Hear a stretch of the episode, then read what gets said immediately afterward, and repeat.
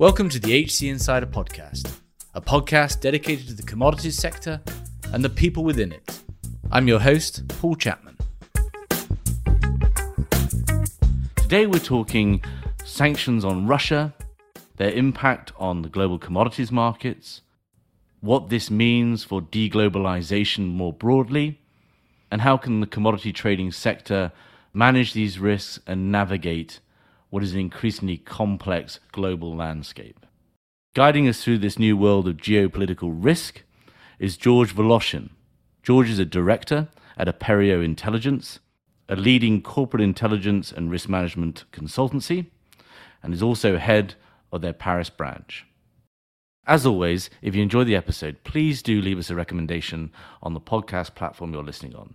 That helps expand the audience and thereby enable us to continue to get great guests for the show. I hope you enjoy the episode. George, welcome to the show. Thank you. I'm looking forward to today. We're talking about sanctions, geopolitical risk, and the impact on the commodity markets at large. Before we go too far down the down that, can you just help us understand, get us all on the same page? What sanctions are in place today on Russia as a result of the invasion of Ukraine? Uh, okay, uh, so I will first start by saying that sanctions have been in place since 2014, so in Russia annexed Crimea. But very interestingly, very importantly, they have never really extended that much to the energy sector, uh, given Russia's leading position as an energy exporter and producer. And uh, although we had some sectoral sanctions in place uh, uh, back then that extended to a number of um, activities in the oil producing industry, for example, sanctions on sp- special oil projects, as they call them, in the US, which uh, encompass Arctic, shale, and uh, deep water projects. They have not been really uh, that much concerned or affected by, by the sanctions uh, since 2014 and until the invasion of Ukraine this year. So this year, um, it was really a deluge of sanctions from the Western jurisdictions, which, uh, very uh, crucially for the topic of discussion, have been quite heavy on restrictions uh, against Russian oil and gas, coal, and metals. So if you look at the uh, restrictions that have been imposed since February, you can see that a number of countries have decided to, to give up all purchases of Russian oil or gas, or both. For example, you have an effective ban uh, in the US, uh, Canada, and um, uh, Australia um, against Russian oil and petroleum products. Again, uh, it should be noted that these countries are not very big clients of Russia. Canada did not import any uh, oil last year, for example, Australia neither. And um, in the case of the US, the imports have been quite uh, modest uh, in the previous years. It's quite different for the EU and the UK, none of which have imposed any sanctions on Russian oil, but they have made a commitment to impose a phased, uh, phased-in embargo on Russian Russian oil. Uh, so in the case of the UK, it's by the end of 2022. At least that's the commitment from the Boris Johnson administration. In the case of the EU, it's quite difficult. Well, I think we'll talk about it later. In the case of natural gas, it's uh, quite similar. So in the case of the US, Canada, so Canada, nothing. US, there is an import ban. Australia as well. In the case of uh, UK and EU, it's quite similar again. A commitment, but it's a bit difficult because uh, gas is uh, much more important than oil for right. European consumers. Co- coal metals, again, some restrictions here and there. Yeah. So that's the commodities piece, but there have been more broad sweeping sanctions that have meant that that picture is a little more complex and challenging, and this leads to self sanctioning, which we'll come on to. But you've essentially got US government, the G7, and the EU who have more broadly, as I understand it, you know, taken other sanctions such as preventing foreign investment in Russia, payment methods, etc. Can you just talk to those as well? Because those are very consequential for the broader Russian and all global economies, and also play into whether or not there is a particular ban on a particular commodity, it still introduces complexity and, and the self sanctioning piece. Yeah, of, of course. So uh, I've only mentioned direct sanctions that really target certain operations with these commodities, but there are also indirect sanctions that, for example, concern the access of you know, Russian uh, affiliated vessels to European and generally Western ports. So there have been restrictions in that space as well. For example, in the EU, they only left some carve outs for humanitarian goods, agricultural imports, and energy. You have sanctions that concern the Russian financial sector, which again have a direct uh, implication for energy sales, because energy, of course, is sold uh, through the formal banking system and you get paid into your bank account. And they have sanctions against Russia's leading banks, such as Sberbank, which has been sanctioned, for example, in the US and the UK, with blocking sanctions in place, but not the EU for the time being. You have sanctions against, uh, for example, Alfa Bank, the largest uh, private loan bank in Russia. So all of that kind of contributes to the uh, your ability to sell oil on terms that you previously used. In the case of other restrictions that impact the Russian commodity trade, you can mention, for example, restrictions on insurance and reinsurance, for example, the, the ban in the European Union, which took effect a few days ago on 15th of May, which prohibits European companies from engaging in activities with certain Russian companies that are state controlled, including, very interestingly, uh, Gazprom Neft and um, uh, Rosneft. Uh, again, there is a carve out for energy with some very you know, strict restrictions around what is permissible, but this has led to a heavy round of self sanctioning because many Western companies clearly prefer not to take the risk of breaching any of those sanctions because they're so difficult to understand and navigate. And we've seen self-sanctioning for this, this very you know, regulatory reason. In addition to self-sanctioning due to uh, moral considerations and the fact of buying Russian oil or gas, which can help Russia to continue its war in Ukraine. This is also a factor. We've seen several companies being unable to unload their cargo at Western ports because uh, port people were just protesting against it and were not uh, really ready to to do that job. So again, it's due to various reasons, but sanctions, of course, they're, they're multifaceted. Uh, they not only direct but also indirect, and they translate into uh, very severe complications in terms of you know getting paid, getting your goods out of the country.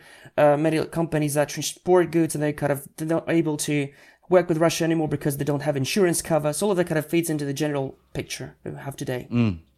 And just a question on mechanics, and, and I guess this plays into that self sanctioning just to understand a bit more. If you were to strike a deal today for delivery, let's say in two months, and that deal was perfectly fine with regards to sanctions today, but in two months' time, a sanction comes in that prohibits that deal, or let's say a month's time, does that mean that deal is now inviolable?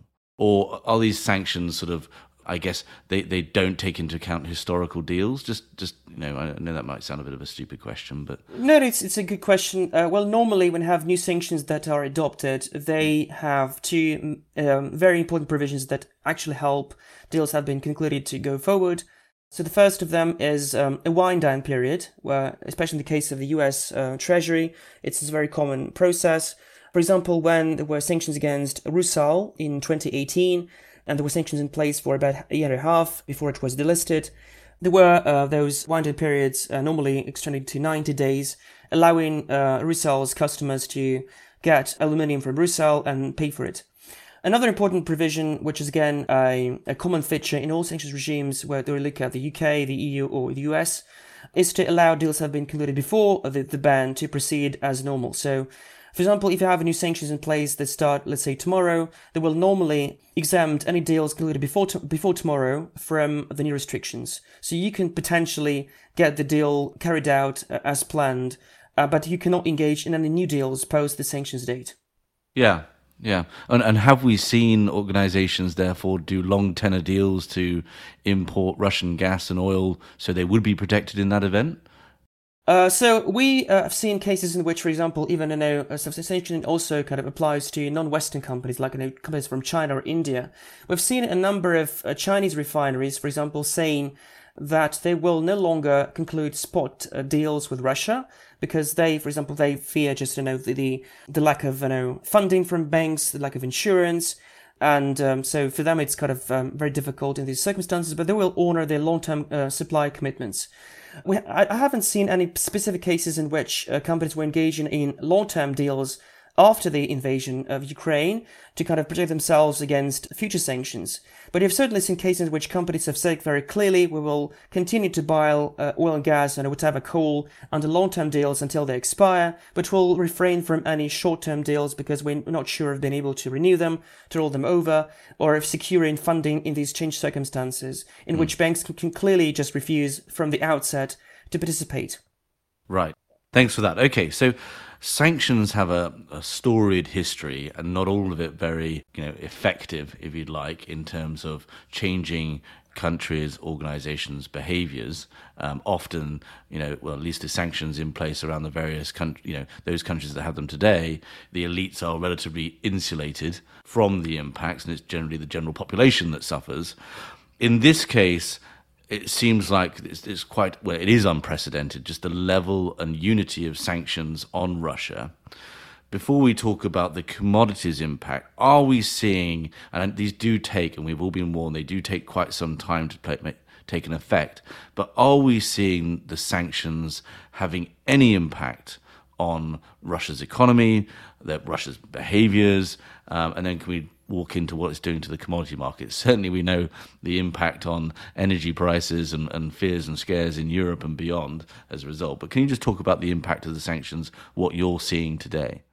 Yeah, as you take, as you said, uh, they usually take some time to materialize. But in this case, they're really unprecedented against the G20 economy.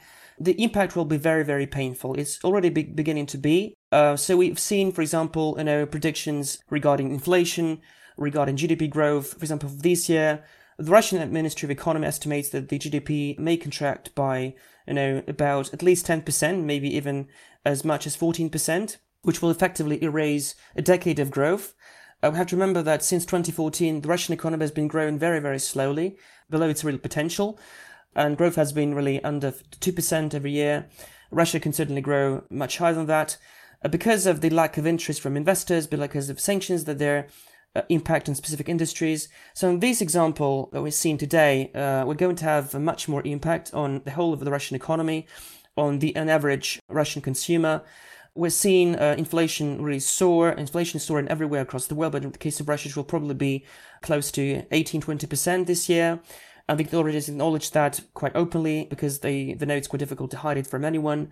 We'll see underinvestment across the board because many companies are withdrawing, also for non-sanctions reasons because they just don't want to be associated with the Russian market anymore. We've seen sales of you know, assets uh, across the entire spectrum of the economy. And the government will be really able, uh, will not be able to find easy replacements for that. It's very difficult to know how much elites will be uh, affected. Of course, we've seen a number of Russian oligarchs sanctioned by the West uh, and losing access to their to their assets. Again, we're talking about asset freezes for now. We're not talking about asset seizures or confiscations. Although this is um, quite possible, uh, these governments are working on plans to, you know, potentially forfeit assets from Russian oligarchs to help Ukraine rebuild itself. We've seen some plans uh, for, for, for the same with regard to the Russian central bank, whose assets have been frozen in the Western uh, jurisdictions. I think it's very difficult really to understand how much elites have been impacted because elites, uh, they usually have various ways of uh, shielding themselves from the sanctions effects.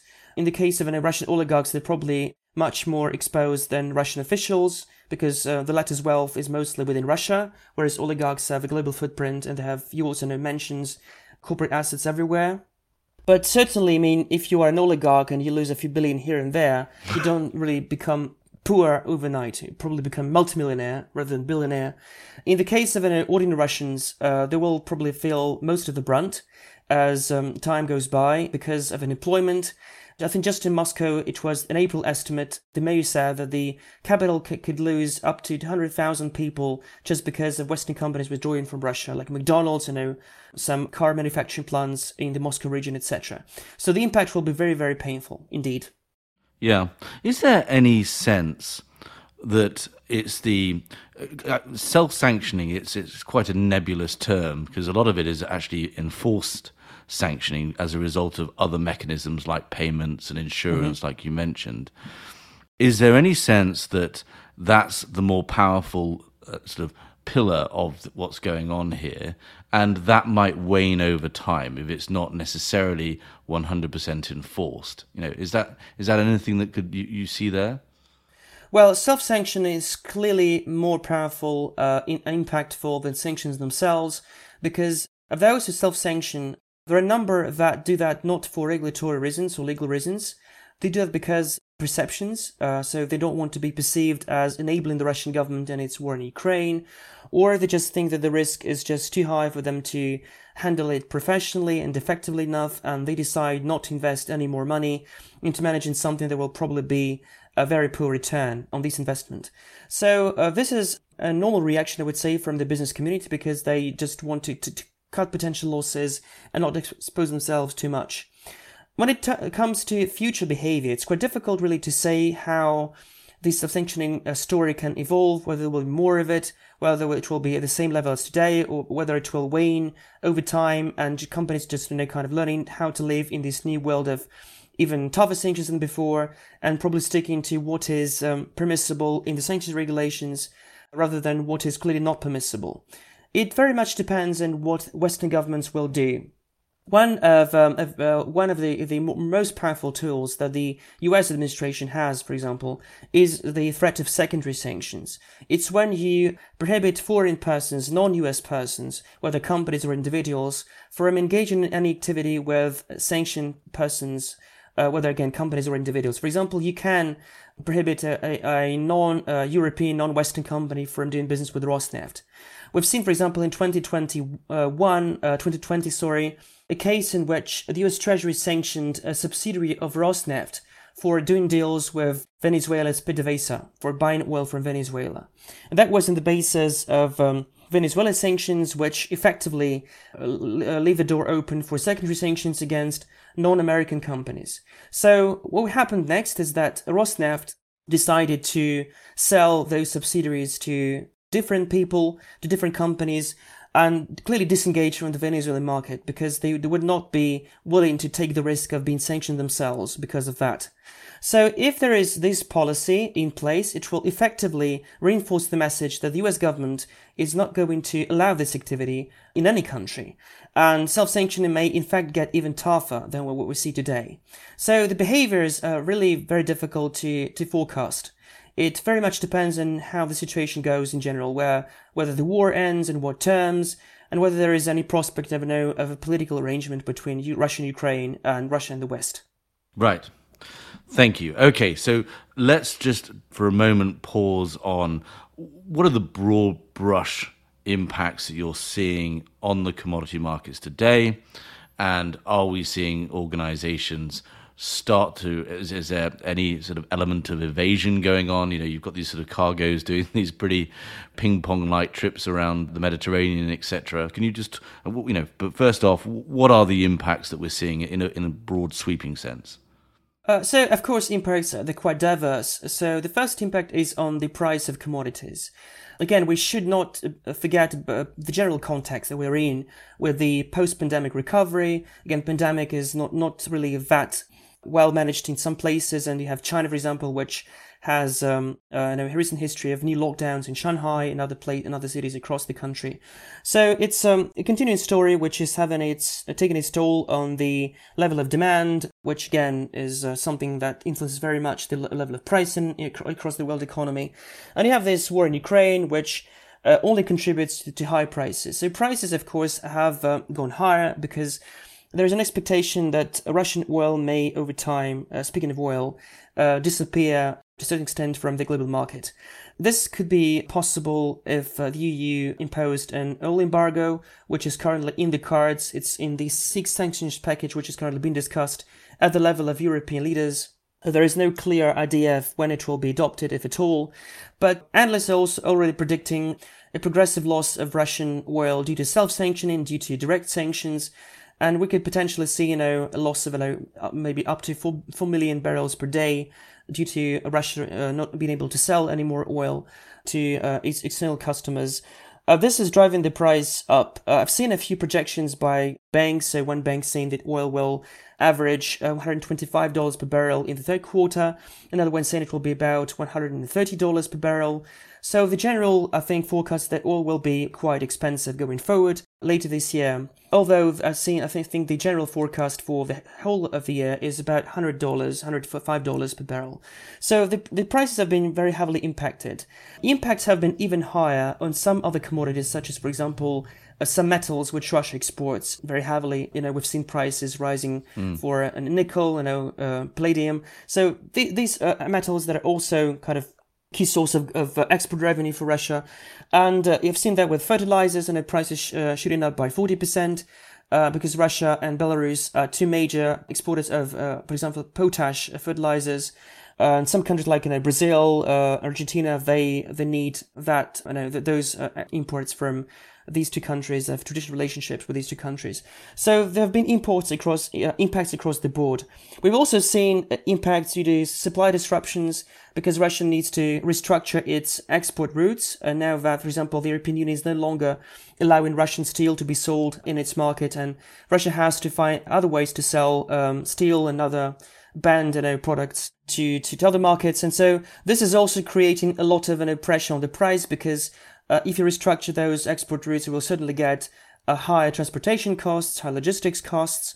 You have to take your goods to longer distances, use other modes of transport that are less economical. So this is, of course, leaving a general impact on the level of pricing. And what we've seen uh, next to that, uh, so probably it's uh, one of the reasons why the prices are so high, is that there are deficits across you know, certain sectors of the commodity market. We've seen, for example, reports of you know deficits of um, agricultural goods in certain developing economies, which could in fact lead to to hunger strikes, to social instability. So all of that is you know having a very um, taking a very heavy toll on the social social instability of certain countries in the developing world, so North Africa and the Middle East. So yeah, I think so. We'll Probably the, these are the key uh, the key impacts: so pricing, the abundance of goods, logistical problems that cause delays in delivery, you have uh, you know countries that are particularly vulnerable have to uh, decrease their imports because they no longer pay for them. The risk of you know, instability in some places. We've seen this you know, playing out at the port of Odessa in Ukraine, where you know, Ukraine not been able to export its wheat, uh, which has kind of been held hostage to the war. So yeah, dramatic situation across the board, I would say. Yeah. Okay, we'll we'll we'll skip evasion in the in the we know it's going on, but in the in the interest of time. Okay, so let's assume that I think we all assume that this war is going to continue for, if not months, uh, maybe even longer, right? With that in mind, and these sanctions therefore continue to be in place, potentially more added, I want to talk about sort of what this means for Russia's role in the global markets, um, its current institutions. The first of which, you know, is, is OPEC plus you know, which played such a crucial role in in in the, in the pandemic of of, uh, of of oil price issues. What does this mean for Russia's position within OPEC plus? Well, Russia is clearly going to lose its uh, clout vis-à-vis its um, partners within OPEC, part of the uh, larger OPEC Plus tactical alliance, which they cobbled together in 2016. It's uh, not very clear how this will play out in the medium term because, for example, uh, while we saw a 10% decline in the Russian oil production in April, Russia is forecasting some some pickup in May, so it kind of lost about a million barrels in April, and it is expected to recover about up to half of that in May, according to the Russian Energy Ministry uh, forecast. But in any case, Russia's position is not particularly convenient uh, or stable, and Russia is clearly going to become much less important, relevant for OPEC plus than it used to be. Uh, for now, uh, Russia's key partners within the alliance, Saudi Arabia and the UAE, have been sticking to this relationship because they clearly understand that without Russia, OPEC plus will be even less relevant.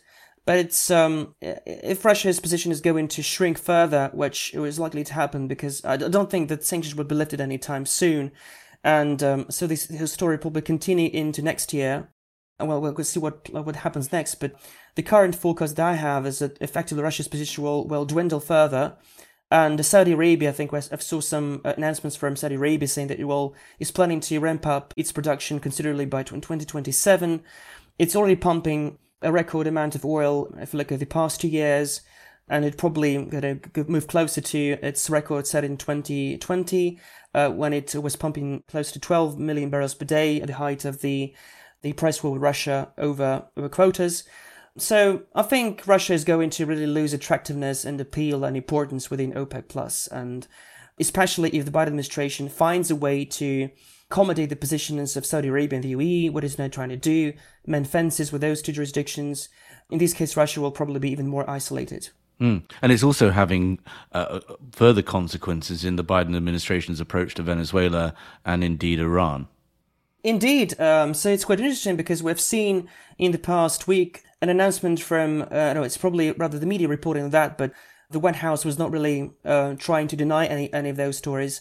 The Biden administration has given a license to Chevron to potentially restart some operations in Venezuela with a clear view to easing the the oil price. I think uh, this is not really a very easy move because uh, because of the, the Republicans' very anti-Maduro stance, and they effectively criticized the Biden administration for trying to accommodate the Maduro administration uh, with this move. But Biden, I think, um, his team clearly understands that the need to um, take some steps to alleviate pressure on the price of oil, which translates into high gas prices in the US. And uh, with the midterm elections cycle approaching in the US, uh, the position of the current administration is not really that solid. In the case of Iran, uh, it's much more complicated because there is this discussion going on with the new Iranian president about a revival of the JCPOA agreement of 2016, which was effectively killed by Trump when he withdrew the US uh, from the deal in 2018.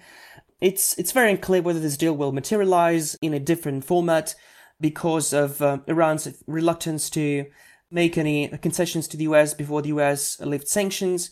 There are a few blockages around the status of the Iranian Revolutionary Guards, which are heavily sanctioned in the US and which also are on the State Department's list of foreign terrorist organizations.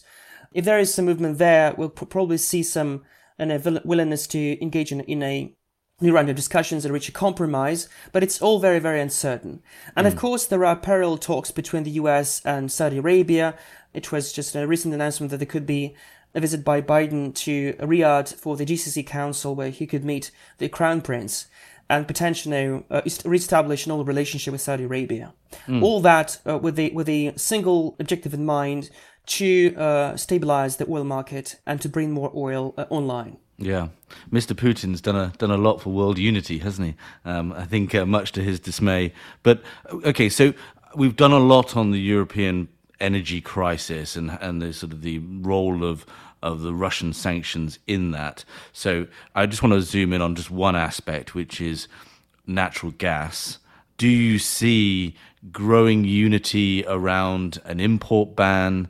Do you think the, the EU can solve, therefore, that deficit in this upcoming winter through LNG? I would say that gas trade is the most complex issue on the European Union's agenda uh, when it comes to Russia. So it's it's really an area in, in which uh, in which there is probably no unity at all. So it's um, something that has um, been tackled with a lot of uh, you know vigor by the European Commission, trying to find comprom- compromises between member states. It's difficult to uh, reach consensus on the oil embargo, and I think given that Europe is much more dependent on Russian gas than on Russian oil, it will be much more difficult to envisage any anything short term in terms of uh, gas trade. Of course, it will be impossible to replace Russian gas in the medium, in the short and medium term. We're just talking about, you know, extremely high volumes of gas flowing from Russia using the Gazprom's pipeline infrastructure. So what it uh, ships to, to Germany, to, to Poland through Belarus, uh, through Ukraine as well. There are already discussions underway about um, buying more LNG, and we've seen Germany making an, outreach to Qatar to ex- import more uh, LNG from Qatar. Germany is trying also to reinforce its uh, energy independence by building, at least planning to build, two LNG terminals, whereas it has none uh, compared with other uh, member states. It's a very long term issue, I would say, and this winter will probably be a time when we will see the real, you know, effectiveness and solidity of European unity whether Europe will really f- present a common front against Russia. How Russia will react is also a major, major problem. So far, we've seen uh, reports of companies, European companies, really trying to comply as much as possible with European sanctions, but at the same time, not being ready to risk their relationships with Gazprom. And if we talk about this um, controversial decree by Putin, which kind of switches the currency of uh, gas contracts from euros and dollars to, to rubles, according to recent reports, about half of all European consumers, uh, importing companies, have switched to rubles. So have put in place mechanisms to be able to pay in euros, uh, dollars, and then in rubles. This shows the complexity of the whole situation. I don't think the European Commission will have enough authority, enough power, because we're talking here about hard economics to convince member states and their uh, key importers to comply with sanctions 100%. So we have to have to be a period of um, transition with uh, concessions being made by the European Union, and Russian gas will remain for the time being uh, the major source of imports as far as far as Europe is concerned. Mm. Thank you. Okay, so before we sort of come full circle back to the the narrative of deglobalization and you know whether that's real and what what that means for this sector, can you also just I just want to talk about China and in India. Is this ultimately a boon to those those countries who are net importers of energy, and suddenly they've got a, a, cheaper source in the Russian markets now because there's less competition for that for that energy. Absolutely, I think both countries have been taking advantage of uh, the self-sanctioning narrative that's been playing out since February. Uh, the sanctions regulations have been becoming increasingly tough and um, strict. So we've seen reports of, of India, for example, buying Russian oil at heavy discounts, up to 30%. China trying to negotiate convenient pricing for itself as well. These two countries are clear winners of this, this situation. That said, it's important to bear in mind that those countries are also vulnerable from the point of view of sanctions, and so we've also seen seen some self-sanctioning by Chinese and uh, Indian importers, like you know, refineries or state energy companies, have been really trying to navigate the complex landscape we have today with um, you know a lot of caution. But speaking of uh, potential trade evolution between Russia and these two countries, effectively India has ramped up its oil purchases considerably compared with uh, pre-war periods. And we know that it's paying uh, much less than uh, what Russia would like to, to get paid. It's insisting very heavy discounts. China also is trying to fill its reserves with more Russian oil. And I suppose that, although they know the price of those purchases is probably buying oil at very heavy discounts too. So these two countries are clear winners. The next question that comes naturally on the table is what will happen from the perspective of Western governments? If Western governments, especially the US, decide to uh, try to deprive Russia of its access to oil revenue, they will have to tackle the issue of secondary sanctions and Russia's relationship with India and China in particular. And we have to drive this point home that they, these countries should stop buying Russian oil or stop buying as much Russian oil, as happened in the case of Iran, for example, where even in China, which always you know criticized U- U.S. sanctions and tried to strike an independent line of conduct, even China uh, back then pulled out from all of its projects in Iran. And really, if there was any oil bought, it was bought uh, using evasion schemes by very very small refineries that were not really associated with the CNPC or key energy players. So the future of this trade is uncertain, but for now, these two countries are clearly winners of the situation because they can buy oil at heavy discounts, and they've been doing that very very openly. Mm. We've seen sort of mixed messages from China, a lesser extent India, about support for, or, or at least their views on, on Russia's invasion. Do we have any sense of whether they're increasingly accepting of it or they're applying pressure just through non public channels? Yeah, I think both countries are pretty worried about what Russia has been doing in Ukraine. I think China is particularly uneasy about Russia's choice to initiate this war. We saw, you know, the meeting between Putin and Xi um, in in Beijing uh, before the war, uh, where uh, Xi you know, said that the bilateral cooperation had uh, no bounds. It was going to develop very actively across all the key areas of, you know, of uh, uh, mutual interest. For China, this war is really a big distraction. China is also concerned about whether it could be, you know, held accountable for keeping a good relationship with Russia, as if it was providing support to, to the Russian economy to evade sanctions, to evade these restrictions. I think China is trying to convey um, its uh, position publicly through diplomatic channels, through private channels. Uh, it's been very cautious uh, since the beginning of the war, although we've seen also some open criticism in the Chinese press, very interestingly, not from uh, current officials, but from uh, former officials who retired. But he would never have allowed themselves to express this position without, I think, some encouragement or at least a promise of no uh, retaliation from the Chinese uh, authorities. Uh, so I think both countries are really very worried because this war is having implications for everyone. Again, it's um, it could potentially accelerate recessionary trends in a number of countries, a number of economies, including the US. And so it's not really a good thing for China, which is a major exporter, and India, which depends on um, energy imports to a very significant extent. Like I know for oil, it uh, buys 85% of oil. And for India, really, the real main risk is not so much whether it can buy Russian oil or not Russian oil, but rather the level of pricing it gets from its partners. So both countries uh, cannot be happy with what's happening. And I think, especially China, they're trying to convey this uh, unease to the Russian government privately. Yeah.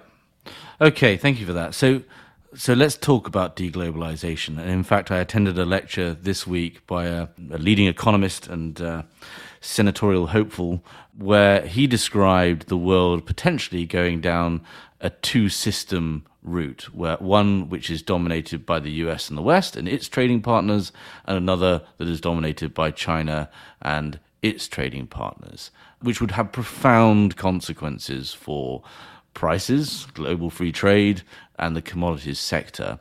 Where do you and Aperio stand? Are we in a moment of deglobalization? The individual mentioned that um, you know we might be looking back at the, the, the, the 92 to 2022 period, those 30 years, as a period of he described it as as global complacency, but a period of, of, of sort of a golden age of global free trade. Where where is your views on that? Yeah, it's um, it's it's a very topical and also complicated area. I've also listened to a couple of your own podcasts uh, where people were dis- discussing this issue, and I think everyone has different opinions about globalization, whether it's real or it's just in, in um, a fiction, in what direction we're going as um, as a global economy. Uh, well, I think we're clearly seeing some deglobalization trends playing out, which are not necessarily due to the Ukraine war, but rather, you know, they began with the where the trade wars that, for example, Donald Trump uh, launched uh, against China, uh, his you know his commitment to making America great again by bringing back production from certain countries in which it was historically based. So this discourse, kind of nationalist discourse, discourse, is quite uh, the main driver of these trends. And then we saw the pandemic, which made clear to everyone that the current system that we're in is not necessarily the most reliable and in many cases, when you have production based elsewhere, you become dependent on those countries and their ability to ensure production and exports. And if there is a huge crisis like COVID 19, this becomes a real problem. Uh, and so many countries have been trying to onshore foreign based production to the extent possible, even at the cost of higher prices and higher cost of labor. I think uh, I would probably agree with this assessment by by um, this lecture you mentioned that there will be two uh, kind of trade to global kind of trade zones. One dominated by the United States as the world's largest economy, where the Western camp uh, being there, of course, and you know, U.S. allies um, in the across the world, like you know, Japan, Australia, New Zealand, all um, coming together to make this happen. And then another block dominated by China, the world's second largest economy in terms of um, you know, purchasing power parity, and all the key players and uh, gravitating around China, including Russia. So Russia is clearly going in the other direction. It's going to be dependent on China in many respects. I think this is a good assessment uh, of the situation. I would say that deglobalization is probably too strong of a term for the current period. So we're still in a world which is very heavily globalized. But what we'll see is that we'll see an emergence of um, regional blocks and sub blocks uh, where trade will be easier and that it will be difficult with the other blocks not part of the same mm, trade alliance. And this will effectively um, divide the world in, in, in into, uh, with China being the second pole of attraction for developing economies and those are not aligned with the US uh, geopolitical interests. Hmm. Yes, he also mentioned that switch from just in time economies to just in case economies, which ties back to that onshoring of supply chains and inevitably increased prices.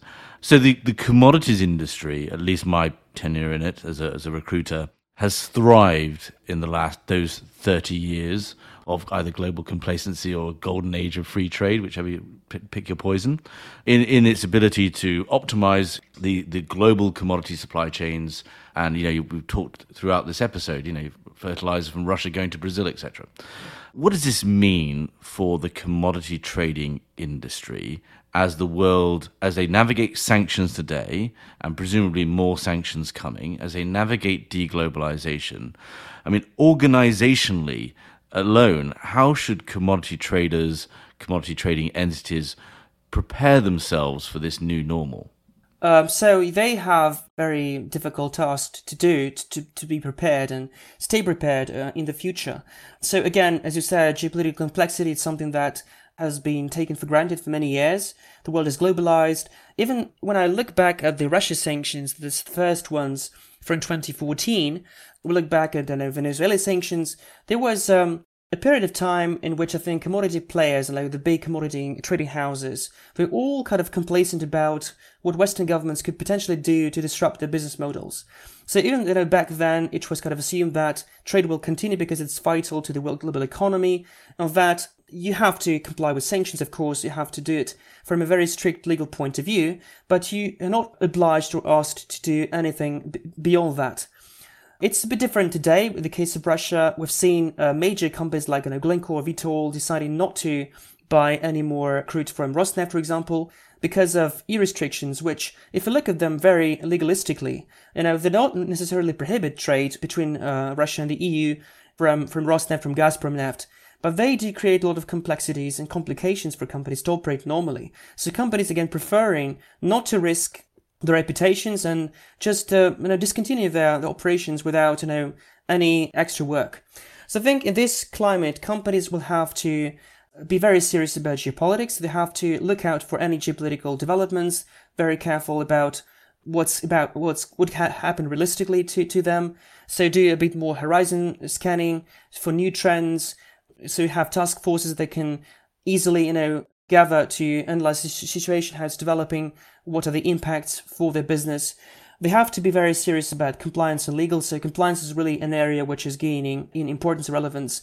It's something that's increasingly important and sometimes it even outweighs commercial considerations. You have to be really very, very serious about your compliance obligations and compliance expectations of regulators across the world.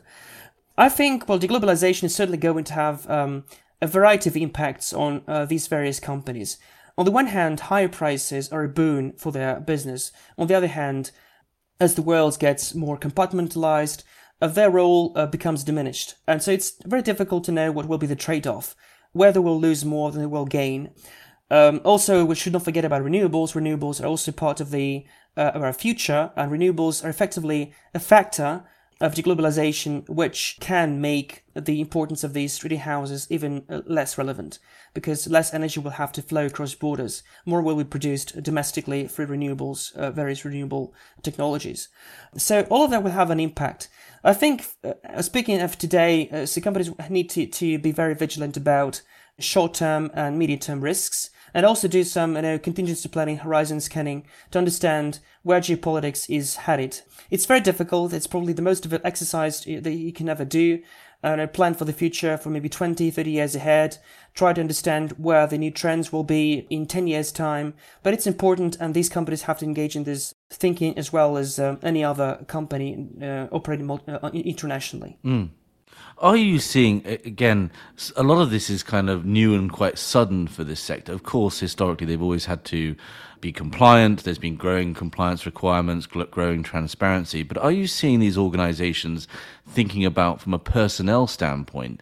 Are you now needing a head of governmental relations, whatever it might be. I don't know what the, the, the, title would be necessarily, but being organizationally set up to map, to process and digest all of this very fast moving, regulatory, geopolitical, sort of disrupted world. Yeah, absolutely. I think if you look at the the number of people employed in compliance and legal by you know various companies, you know banks, insurers, and then corporates, and look at trading houses, I think the preference always been to have more people dealing with um, pure risk management, so trying to mitigate your trading losses, which, which you know based on uh, volatility pricing, etc not really that much invested into having more compliance legal people. So this is going to change, I think, um, also require input from people who understand geopolitics, understand political affairs, not only within a given country, like you know, we do for GR, we're trying to see whether the government is going you know, to change its taxation policy, for example, whether it's going to take a different stance towards you know domestic oil production, but also thinking about larger trends that cross the borders and trying to see whether specific countries will be disadvantaged by certain global trends that they are not necessarily concerned about directly, but they will impact them indirectly. So I think, uh, yeah, yeah, there's a clear need for people who have uh, a good, solid understanding of legal risk, of you know, compliance obligations, especially sanctions, because really, I think for those companies, corruption and sanctions are two main risks that need to be managed. And we've seen cases in which companies have been, you know, found guilty of corruption increasingly, and sanctions effectively are an area of a growing, growing uh, complexity, growing concern. But also, in addition to that, people with an understanding of uh, political risks and how they impact your business in, in, in every possible way yeah, clearly there is a need for those two types of people. Yeah, yeah, because I think that's the difference, isn't it? I mean, certainly we've seen organizations build and grow their compliance and legal capabilities in house, but it's really that element of political risk now where, you know, you just around the world, like you've got a, a, consequential election coming up in Brazil that could entirely change the last six or seven years worth of, of liberalization in those energy markets right? I mean, just the, the the complexity today compared to maybe ten years ago when we all thought there was just a, a forward march of liberalizing energy and, and commodity markets is is is astounding. I assume you at Aperio have seen the, a, a, significant rise in demand for your services. Yeah, absolutely. Uh, we have uh, many clients worried about the future of their supply chains, for example trying to restructure them in ways that will make them more resilient um, in the case of a next uh, you know, health emergency like COVID. Also, many companies trying to be more vigilant and more you know, prepared for any contingencies involving their foreign operations. For example, there is instability in certain region in which they operate, how they should react today to make their operations more resilient uh, and their business more, more, more you know, less vulnerable to politically induced uh, negative developments like disruptions. Uh, certainly, so I think these uh, skill is, is very important in the world where politics has become so you know, toxic, divisive, and where we're seeing a much more rivalry today between great powers, between regional powers, than in the previous decade. So it's really a world of you know of great instability for, for many years to come, in which we have to live and you know, be prepared for any contingencies. Mm. May you live in interesting times, as the Chinese say.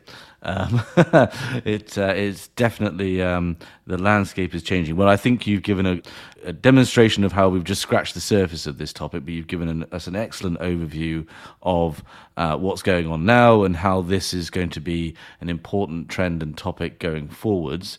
And I do look forward to having you you back on in a in a year or so, and we can get an update on on how these things have played out. It's a very consequential moment for the world and, and also the commodity markets themselves. And yes, the, the challenges ahead are, are mind boggling for these organizations to navigate. But, you know, George, thank you very much for your time. Thank you very much with great pleasure.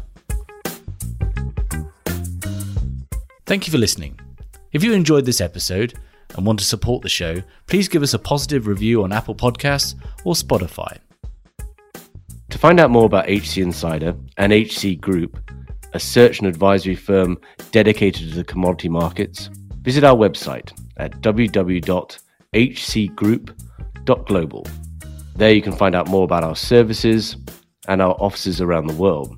There you can also find more content from interviews to insight pieces to more podcasts focused on the commodity value chains. Thanks again for listening.